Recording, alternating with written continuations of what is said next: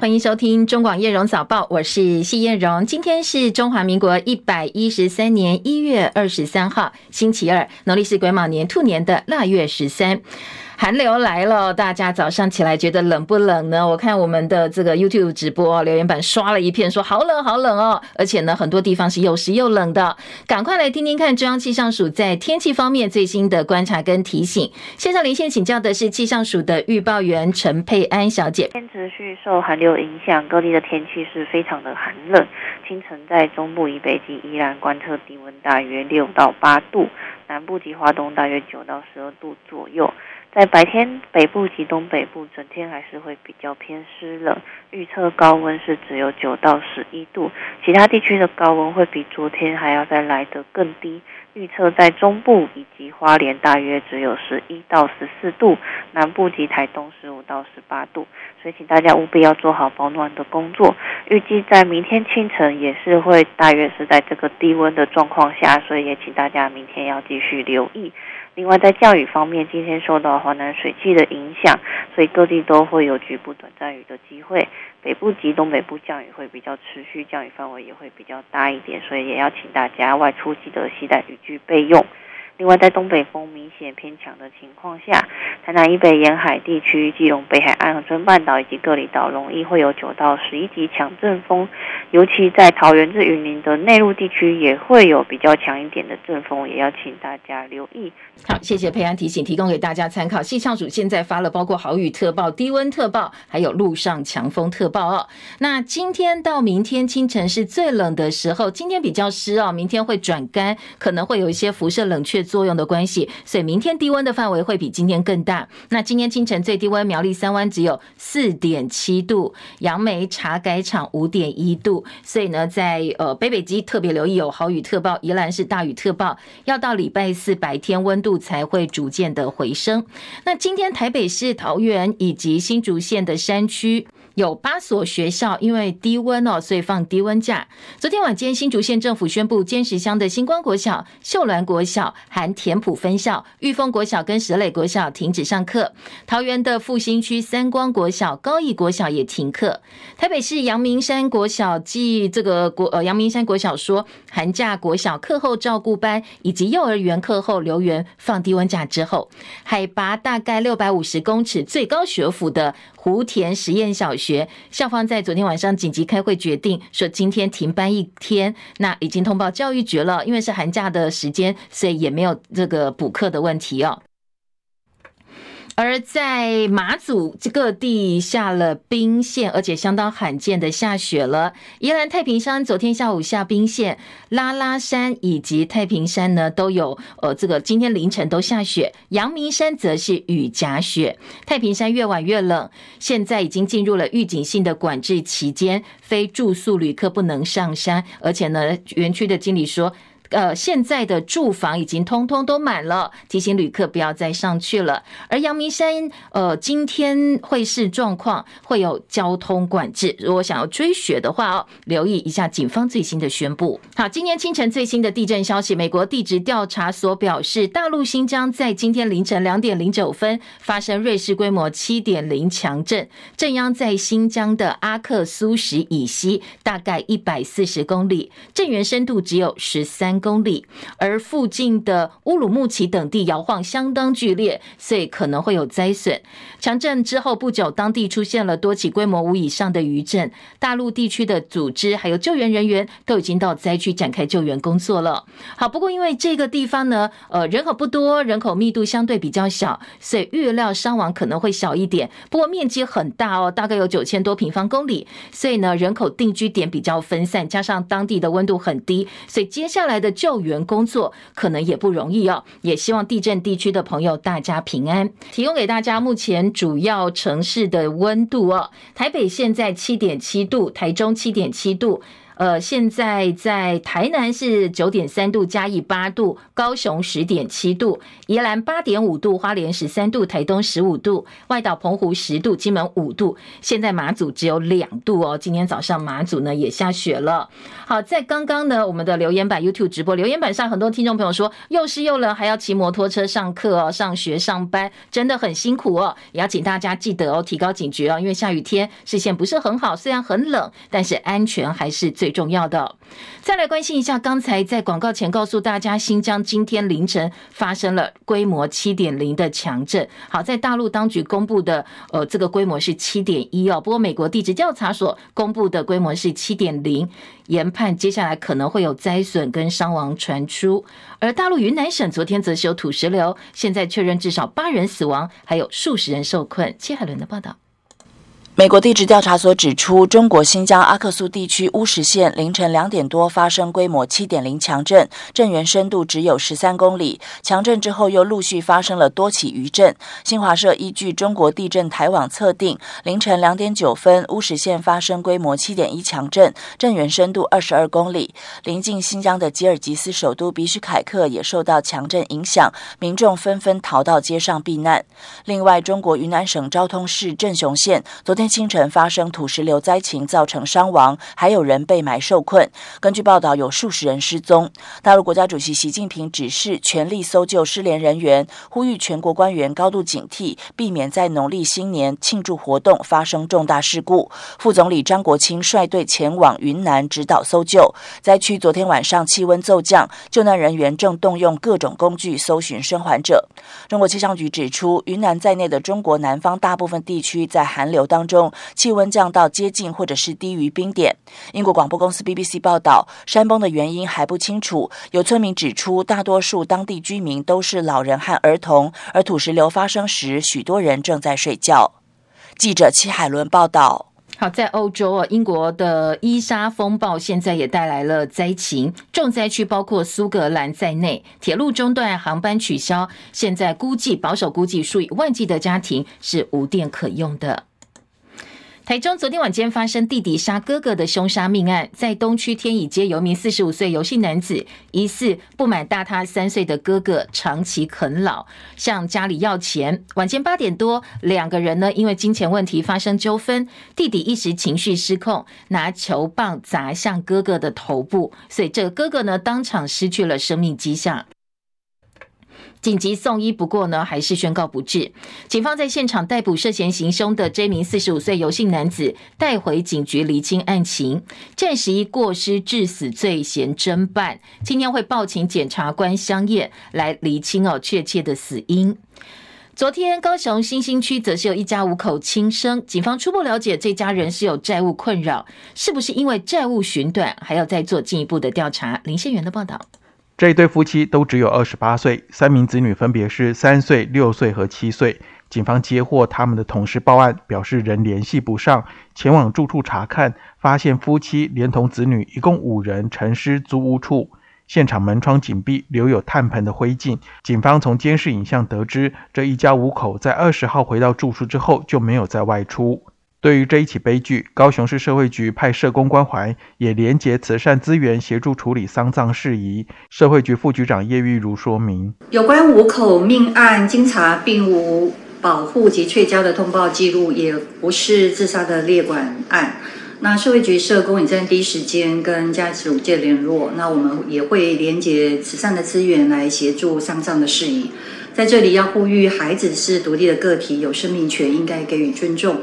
那家里如果发生一些事情，其实可以拨打一九五七家庭福利咨询专线，或者是一九二五安心专线寻求协助。社会局呼吁，遇上紧急危难、重大变故，记得寻求协助。中广记者林宪元高雄报道。好，媒体报道这一对夫妻都有银行借贷记录。根据法院资料呢，这里呃一家人当中的妈妈因为还不出二十八万元的车贷，而被汽车公司申请本票强制执行。而这个爸爸呢，疑似背负多笔信贷没有还，所以呢有多家融资公司、银行跟法院申请支付命令。而这一家人在出事前一天，在旗津还自撞车祸，火烧车。第二天没想到就选择了轻生。警方说呢，疑似是债务引起，而这家里呢，其实经济本来就不宽裕哦。根据调查说，三名孩子，三个儿子，通通读私校，所以每学期的学杂费费用其实也蛮高的，疑似呢也是呃经济陷入困难。另外一个问题，好，在农历春节如果计划出国，可能要特别注意哦，因为台港航空界现在都传出在农历春节酝酿罢工。桃园市的机师职业工会，简称机师工会，昨天在桃园市劳动局代表跟工会律师见证下，进行机师罢工投票的开票，且结果呢是取得了合法的罢工权，不排除在农历春节前后罢工。长荣航空说已经紧急成立应变小组来应对可能的罢工，但是也不放弃跟工会协商。行政院高层表示，站在政府的立场是鼓励劳资双方对话取得共识。不过，万一万一真的农历春节大罢工，已经请交通部做好准备。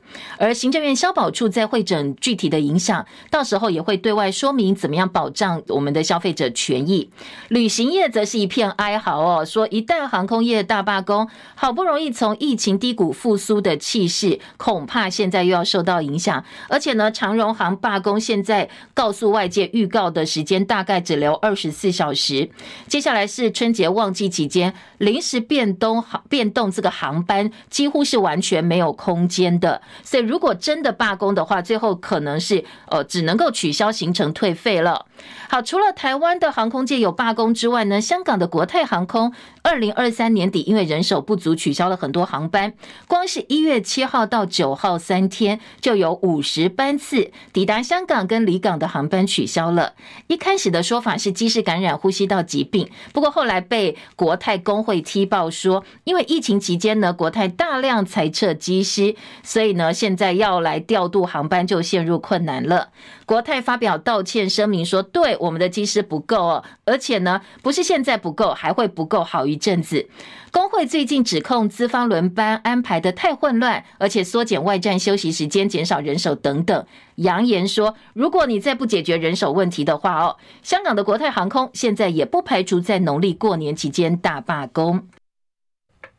很多旅客已经开始担心自己万一行程受到影响怎么办哦？呃，这个房子也订了，相关的费用也都支出了，假也请好了。很多民众选择投保海外旅游不便险，不过富邦产险特别提醒民众要注意，如果你是在已经宣布或已经发生罢工事件之后才去投保旅行不便险，是不理赔的哦。而富邦产险也建议大家，如果你已经确定了旅游行程，现在赶快去投保，在罢工呃行动或者是具体。体的规划出炉宣布之前呢，现在来投保还来得及哦，能够尽量降低可能导致的一些影响跟损失。再来关心清晨收盘的美国股市表现，美股科技股延续涨势，标普五百指数再写新高，道琼首度突破三万八千点，也登上了历史高位。好，标普五百指数上周五打破二零二二年一月写下的记录之后，美股被认为正式进入二零二二年十月开始的牛市。美股收盘，道琼涨一百三十八点，三万八千零一点；标普百指数涨十点，四千八百五十点；纳斯达克指数涨四十九点，一万五千三百六十点；费城半导体涨十点，四千三百八十六点。费半盘中触及历史的新高。台积电 ADR 今天是逆势反跌的，跌了百分之一点零二，收在一百一十三点零三美金。投资人这个星期就是在等财报，因为呢，马上要公布的最新财报包括特斯拉、英特尔、微软跟苹果等等这些科技巨头的财报，下周就要登场了。荷兰半导体设备制造商艾斯摩尔股价写下了两年来新高，市值正式超越雀巢，重新登上欧洲市值的第三大企业。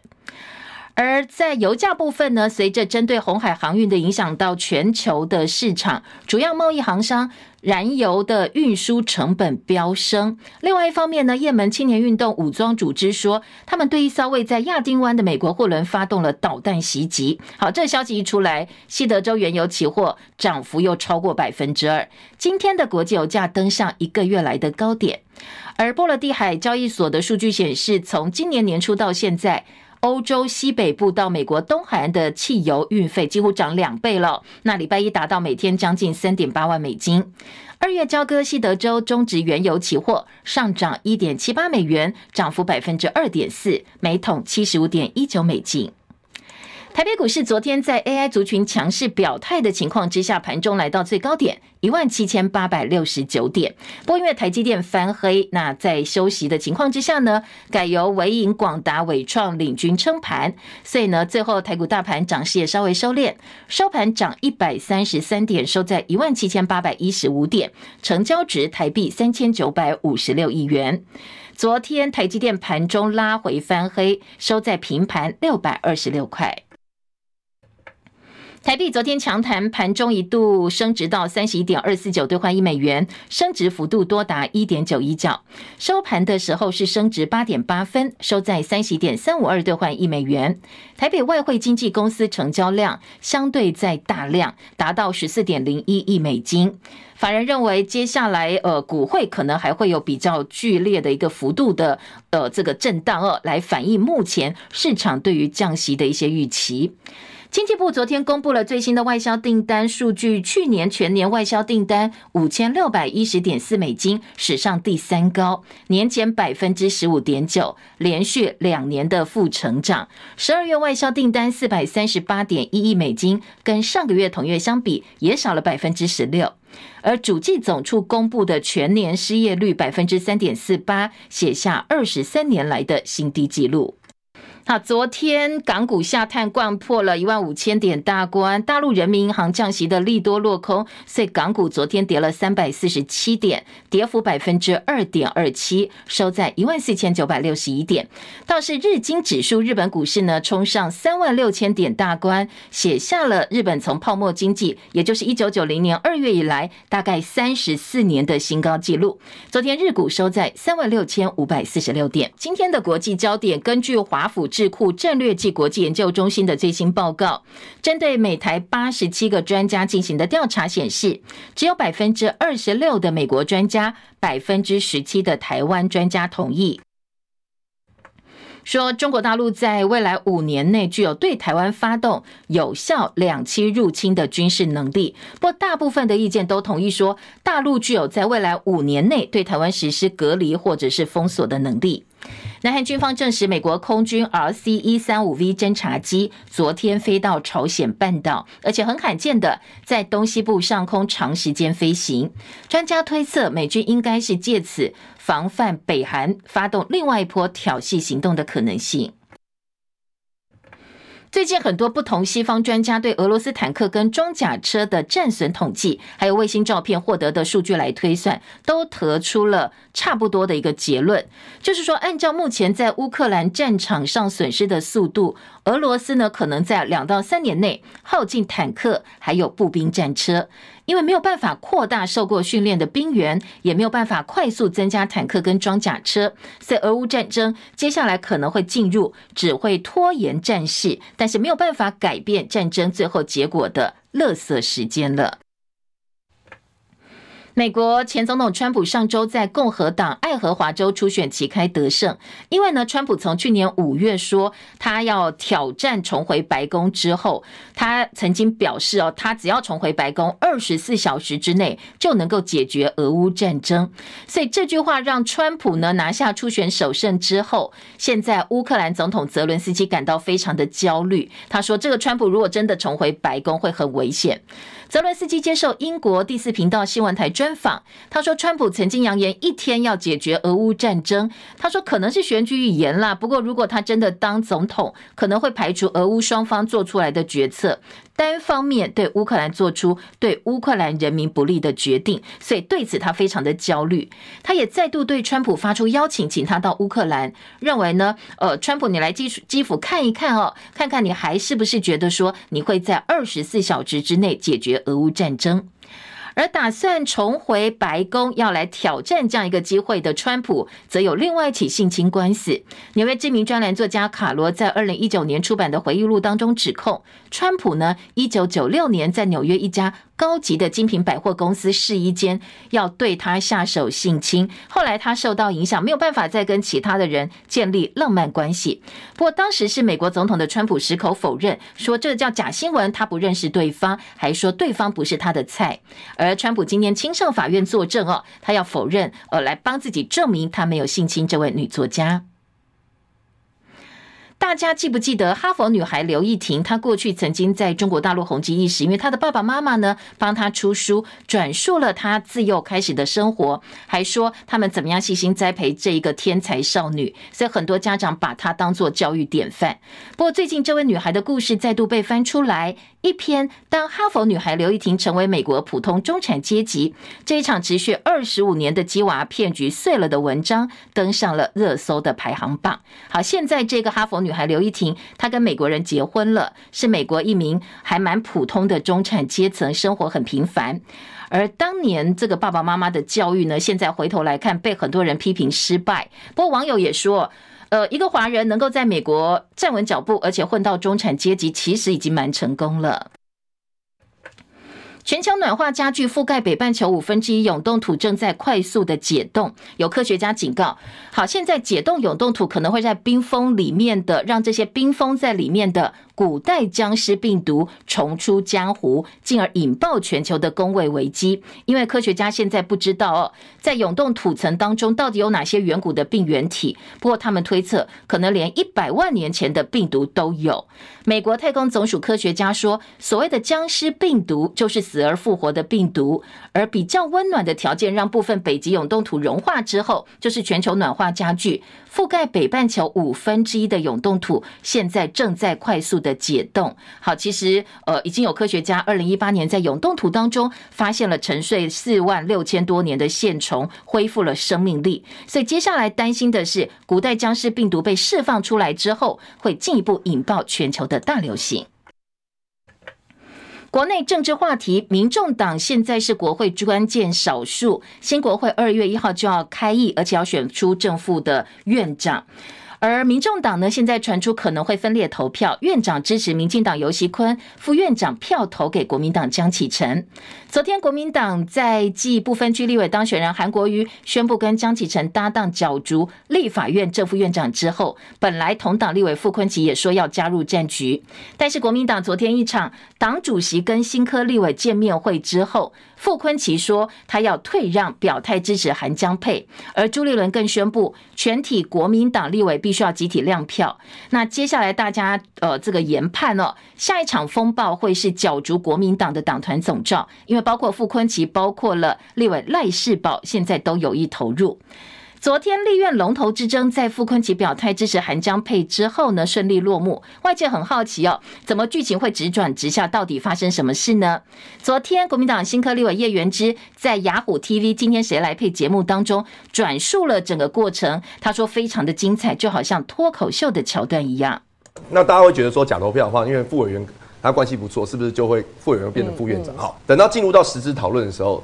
我觉得现场是一开始是蛮蛮诡谲的。最早一开始是陈玉珍委员，他就是说，哎呀，这个就主席先协调，不要伤感情啊啊！但是如果说协调不成的话，是不是透过民主的方式来决定？然后后来接连几个，其实大概都是这样论调啊，包括像王委员也是这样论调。最后呢，大家讲的差不多之后呢，哎，傅昆起起来，那大家讲说大场面要来了，他其实有有铺陈哦，他他一开始都让你觉得他宣布参选了，比如说他讲说，哎，国会改革非常重要。第二个，他说他跟韩国瑜是兄弟。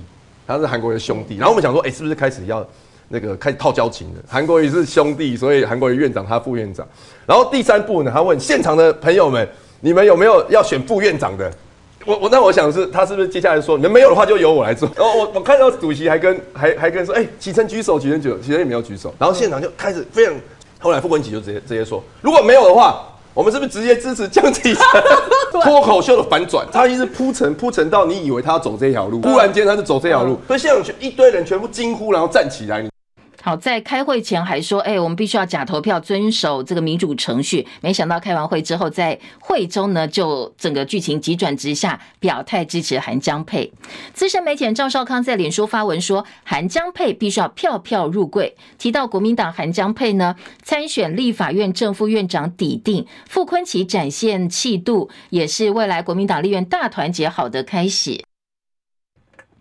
不过赵少康也透露，除了赖世宝表态争取总召之外，其他也有委员有意角逐。而他认为，以立法院的运作来讲，党团总召呢是朝野政党协商的总指挥，必须要对议事规则很熟稔，善用各种协商技巧。特别在野党团总召面对行政部门还有执政党软硬兼施，必须要不卑不亢，坚守立场。加上现在还有个民众党哦，挟关键少数在蓝绿之间左右逢源，也是国民党在立法院另外一个挑战。所以呢，他认为国民党必须要熟悉议事运作的老鸟来稳定军心。才能够跟万年总召柯建铭周旋。昨天柯建铭也对韩国瑜呃要来挑战立院龙头，他说不适格哦，因为他说韩国瑜可能受制中国的恐吓。好，他说这是让他不安心的地方。中广早报新闻。好，回到今天早报头版新闻重点，今天综合性报纸还有财经报纸五份报纸头版焦点。呃，这个相当的多元哦，各报找的重点放在大标题的新闻议题不太一样，所以我们一一来听哦。先快速扫描一下今天的头版重点。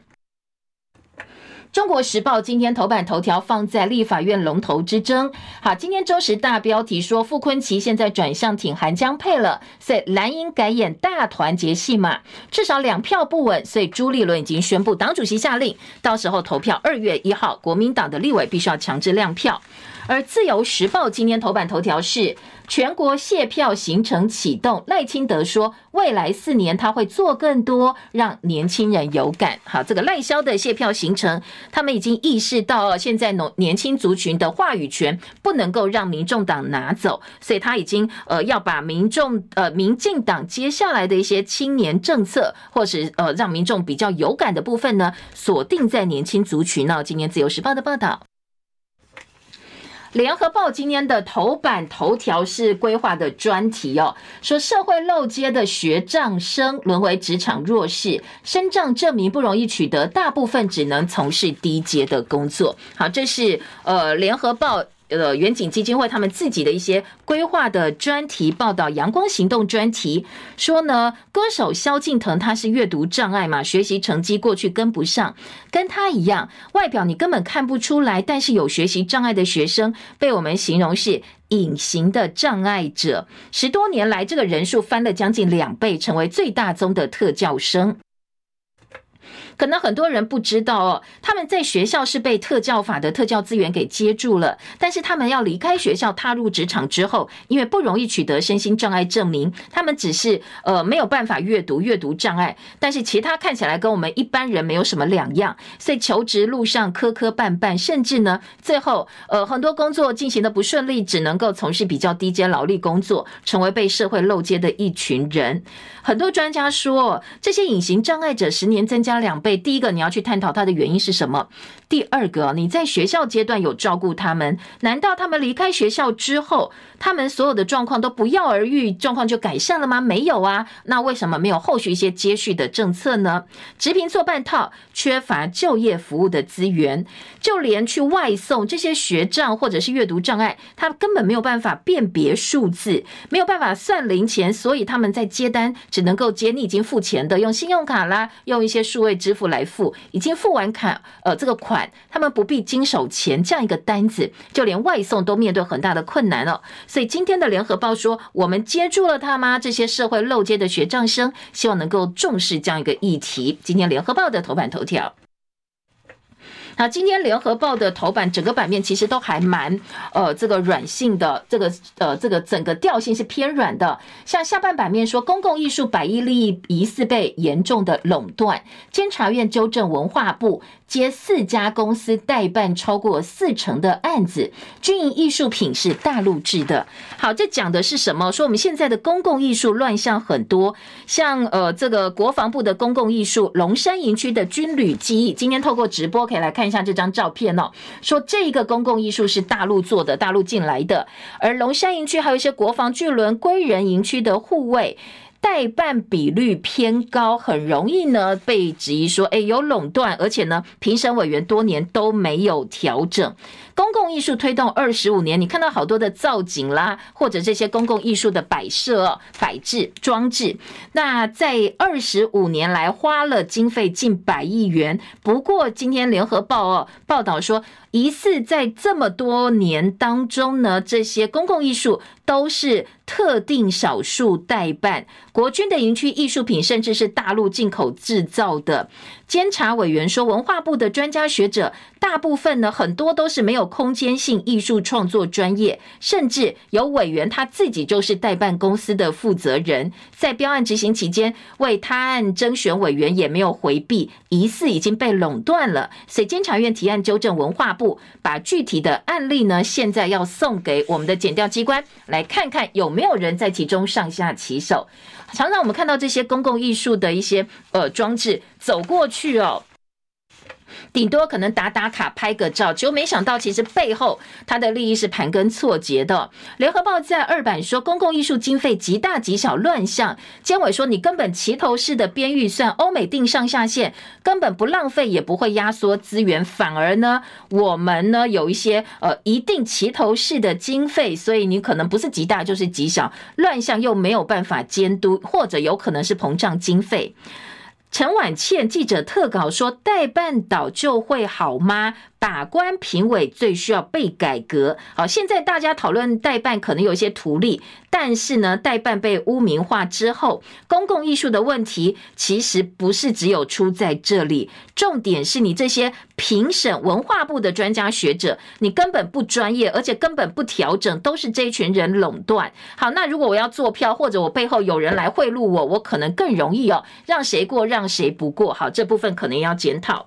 业者建议举办金酸梅。奖去选最丑的作品，让这些公共艺术不好的一下子就被大家给揪出来了。文化部说代办制，希望接下来回归公务系统，着手调整委员的资料库，也希望各界能够帮帮忙来推荐人选呢。好，这是联合报今天的头版两则新闻，提供给大家。工商时报今天头版头条告诉你，台港都闹航空公司罢工，春运现在恐怕 BBQ 了。长荣航空机师投票通过，取得合法罢工权，但是呢，工会说我们还是接受跟航空公司协商，并没有走到最后一步哦，一定要罢工。国泰航空说，工会呢现在不满资方排班混乱，也酝酿在农历过年罢工。好，今天的联合报说，专家建议旅客赶快去买旅游不便险，而且确认旅游的这个理赔。范围是不是涵盖大罢工哦？经济日报今天的头版头条是去年的外销订单大衰退，金额五千六百一十亿美金，下滑了百分之十五。财经报纸头版快速来告诉大家有哪些新闻重点。今天呢，工商时报在报道台港都闹航空公司罢工，一个是长荣，一个是国泰。此外呢，民航局已经升级应变小组了，希望劳资在二十四号前能够达成共识。好，当然这是针对长荣机师可能罢工的部分。而《工商时报》头版下半版面是二零二三年外销订单连两黑，这也是经济的头版头条。当然，最主要几个原因，终端的需求减弱，地缘紧张情势升温，所以呢，这个月外销订单恐怕会跌破四百亿美金哦。还有一个是全球通膨还有升息的影响，这是《工商时报》整结出来的重点。呃，工商聚焦在通膨跟升息，而当然经济就说有一些终端需求啦，或者是紧张地缘政治的关系哦。而工商头版下半版面还有说，呃，反制科技战，大陆的加跟者对美日出口拒检，共和党佛州州长退选，二零二四美国总统大选呢，现在川普声势大涨。经济头版下半版面告诉你的是。台股电子成交比冲八成，外资大买三百六十九亿元，AI 族群强势表态，所以红包行情可望发酵。国泰金的全民经济信心调查，百分之四十二的民众说，接下来台股上看，他们乐观，觉得台股会上到一万九千点。经济下半版面，大陆突围抢购晶片设备，去年采购金额增加百分之十四，达到一点二兆，写下史上次高，加快投资半导体。大陆呢，现在要强化自给自足，来反击西方的科技禁令。好，经济二版是央行赚热钱，汇市洒水降温，外资昨天汇入十亿美金，台度一度呃台币一度劲扬一点九一角，但是收盘的时候升幅收敛。进口学者争碳费，业者声声换。还有呢，在内页当然分析了很多长荣航可能的罢工哦，说一旦罢工，欧美线的影响最大，大型旅行社恐怕损失千万起跳。华航跟星宇则是有另外一个。转这个转单的效应哦，可能会转到华航跟星宇。AI 旋风，现在望台股两千元俱乐部盛况重现。八家金融机构二月一号开始可以换新钞票，当然这是针对农历过年。好，告诉我们的这个昨天已经宣布了，国内有八家的金融机构已经可以开始从二月一号提供给大家换新钞。好，这包括了台银、土银、合库、一银、华银、彰银、中小企银，还有中华邮政。不过呢，据各个据点一百块钱的钞券，一个人最多只能换一百张哦。两百块钱或其他面额则是酌量供应，提供给。大家做参考。再来听到早报头版，自由时报头版中间版面说，洪都拉斯跟我们断交之后，出口两头落空，台湾现在跟别人买白虾更便宜了。而且呢，增加税收。自由说，洪都拉斯跟我们断交之后，转投中国大陆怀抱，结果对岸把他们的白虾价格砍了一半，虾农具贱价销售，中国吸收关税之后，现在又希望能够卖到台湾来。自由头版下半版面还有线上看诊，七月新增五款，两百呃四十七万人渴望受惠。好，这是卫福部昨天通通知的通讯诊查新制，七月上路。包括了线上就医呢，现在你增加了慢性病照护、计划收案病人，还有疾病末期照顾、矫正机关收容照顾、行动不便照顾。灾害传染病或其他重大疾病照顾的，都可以线上通讯诊查。那呃，卫福部昨天表示，超过两百四十七万人渴望受惠。另外呢，放宽了电子处方签的一些，嗯，还有药师送药到宅的一些配套。不过，业界担心，你广开大门之后，你接下来想要分级医疗，恐怕就越来越难了。好，这是呃，联合报今天的内页，还有自由时报提版到头版的。新闻焦点，讲到医药哦，昨天还有个新闻，我们先提供给大家哦，就是以哈战争引起了现在红海货运卡关。所以本来就已经基层喊缺药的问题持续扩大。不过当然了，去年呃卫福部成立药品供应通报处理中心之后，出现了一种状况，就基层药师说我们缺药，但是中央说我们不缺药，好，两边说法不一样哦。药师工会说现在年缺至少呃两百种以上的药物，当然都有替代药品，但是因为红海货运卡关，所以这个问题恐怕会越来越严重。昨天卫福部长薛瑞元说，国内到底有没有缺药？他承认。有九种药品找不到替代药品，是真的缺，但是其他都有替代药品哦。他还说呢，呃，这个卫福部长薛瑞仁说。针对原厂药，很多人有迷思哦。如果说你坚持要某种厂牌的药、某种原厂药，你只能等死，就会等死了。他说，只要能治好你，不管是原厂药、学名药，大家都要能接受，就是好药哦。否则，呃，这个药品，如果你有品牌忠诚度的话，坚持某些品牌，你就会等死。他这个是我们的这个呃卫福部长薛瑞元呃薛瑞元的说法。药师工会全联会的副发言人王明元则表示，疫情呃结束之后，其实还是缺了很多药，缺哪些呢？包括人工泪液、鼻过敏药、抗生素、抗癌药、心血管疾病等等，这些用药呢，可能都不见得是很够哦。让人担心的是，红海危机导致的货运问题，会让缺药的问题变得更加的恶化。好，这个是另外一则医药新闻，我们先提供给大家做参考。回到今天头版的重点政治焦点，来听《中国时报》的头版头条吧。中时今天的头版头呢，关心的是，呃，在立法院的龙头之争哦，说傅昆奇转向挺韩江配之后，现在蓝营大团结了。立法院的正副院长之争呢，外传会前说谈到假投票，所以呢，会中大家的态度就有一点点转变。本来傅昆萁都说假投票是民主制度不能放弃，还呛，呃，如果宫廷派跟实战派在立法院呃要并行也没有关系哦，但是不能够放弃民主制度。好，今天的中时说，其实挺傅派跟江启臣直接被韩国瑜点名搭配有疑虑的立委，昨天呢相继发言要求应。该要完备程序，副院长部分要有假投票，先协调好，全党再一致对外发言，而且呢，都说要票票入柜。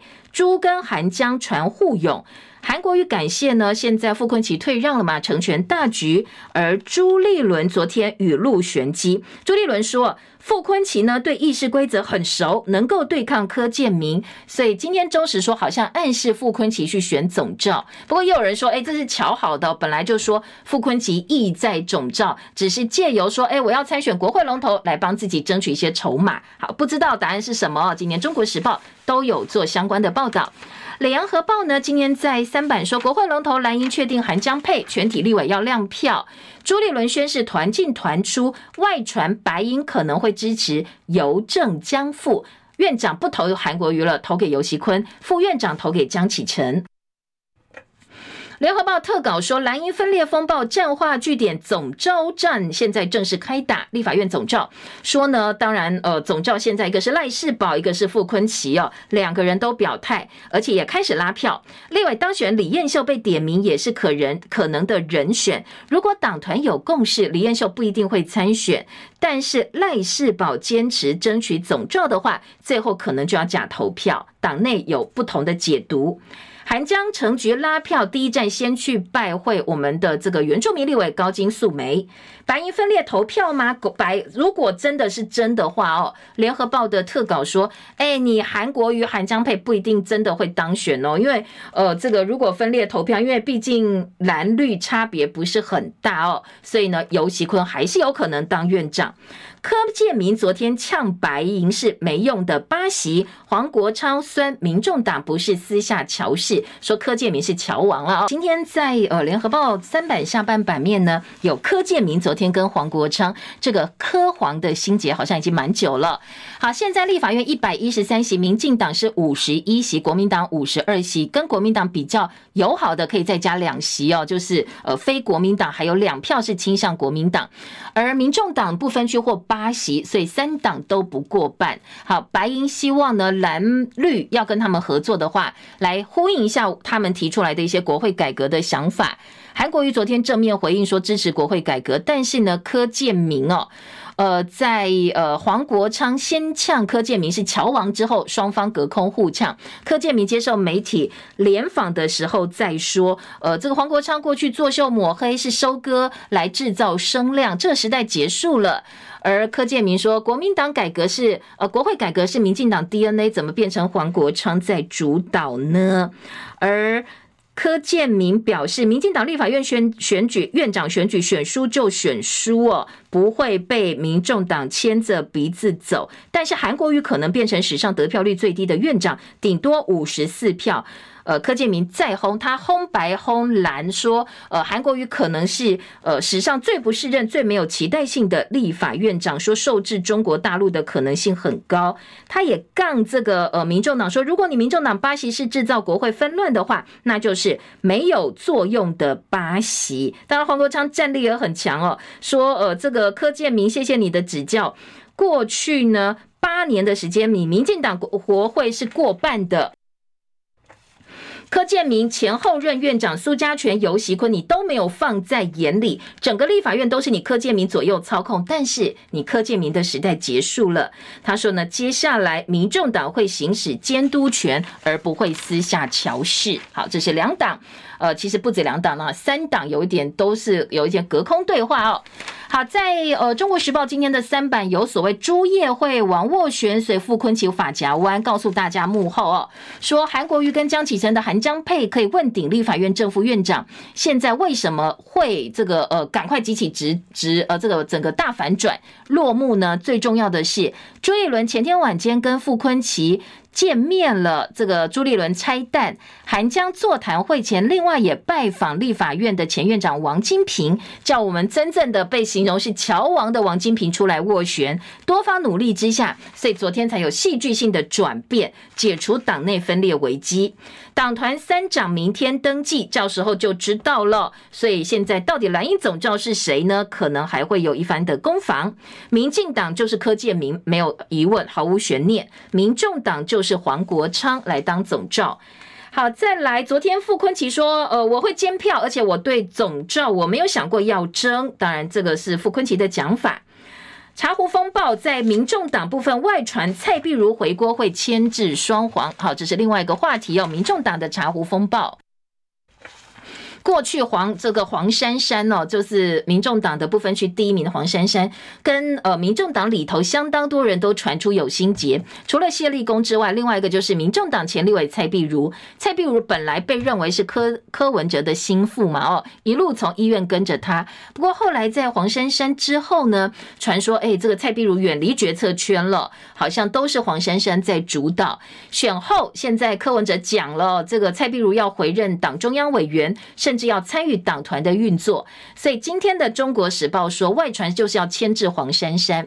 黄珊珊说他没有接到讯息，而谢立功质疑黄珊珊双重党籍的问题呢？黄珊珊不回应，而亲民党也不回应。好，有点这个恐怖平衡了哦。说蔡壁如来参加立法院党团运作，要牵制黄珊珊，也要牵制黄国昌，不要让任何一个人有太强的一个呃这个影响力在党内哦。好，蓝营的韩江佩，《中国时报》说陈超明跟高金这两票的原住民票已经表态支持了。而民进党第一波党部的人事调整，在选战当中空战相当出色的吴峥接新闻部主任，喊出抢救王义川这个口号 slogan 很成功的王义川担任政策会的执行长。好，这是今天呃自由时报的人事哦。联合报说赖清德要启动中央党部的改组了，拼年轻化，所以呢把王义昌、吴峥分掌呃政策会跟新闻部。赖清德今天会到立法院做精神喊话。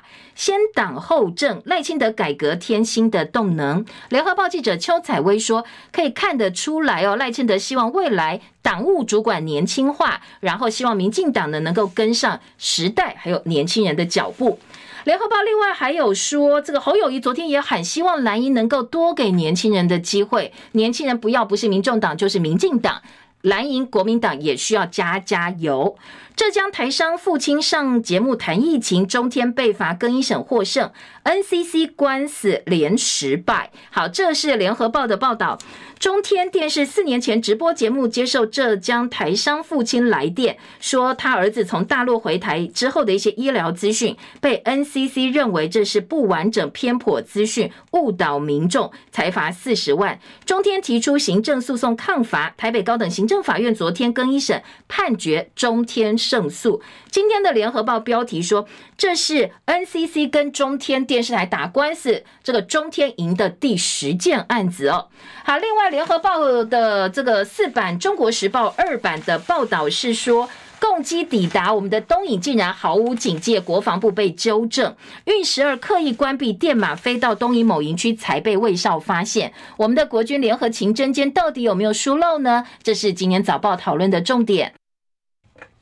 马祖东引岛两年前有不明飞机低空飞过，发出巨响，国军第一时间竟然没有发警报，最后证明是老共的运十二型机，所以当时大家很怀疑我们的国军能力到底有没有问题呀？监察院的报告打脸国防部说有透过雷达掌握的说法，说我们国防部根本不知道，所以呢，在外离岛跟大陆沿岸的。感知威胁方面恐怕有疏漏，包括国防部、包括空军司令部都被纠正。好，今年联合报资深记者吕昭龙痛批：这中共蓄意来探你虚实，故意把电码关掉，结果你还真的被探出来是虚的。说军方处置慢半拍。好，东引飞弹密布，这是共军故意测试挑衅。国之北疆延伸台湾战略纵深，真的要打屁股哦，什么都不知道。好，另外再听到自由时报有关心，继续来关心抖音 TikTok，说呢战选战声量一面倒，疑似 TikTok 代操一条龙作祟。说呃台湾的人工智慧实验室报告，柯文哲网络声量集中，贴文是赖猴的四倍，说是战国策的民众党委托的这些操盘空战的一些公司呢，战国策刻意的运作，但是战国。国策说，我们没有承接这一次选举的选务作业哦。好，联合报有这个关于大学学测的一些弱点还有分数哦。联合报说，台大阳明医估计学测门槛是五十九级分，如果是台大电机、交大电机甲的话，四十四级分；台大法律降为五十七级分。你如果想要进台大，不管科系的话，至少要五十级分才行。好，在《旺报》今天的头版头，中国商业工商银行违规被美国罚了十亿元，不符合反洗钱的规定跟泄密。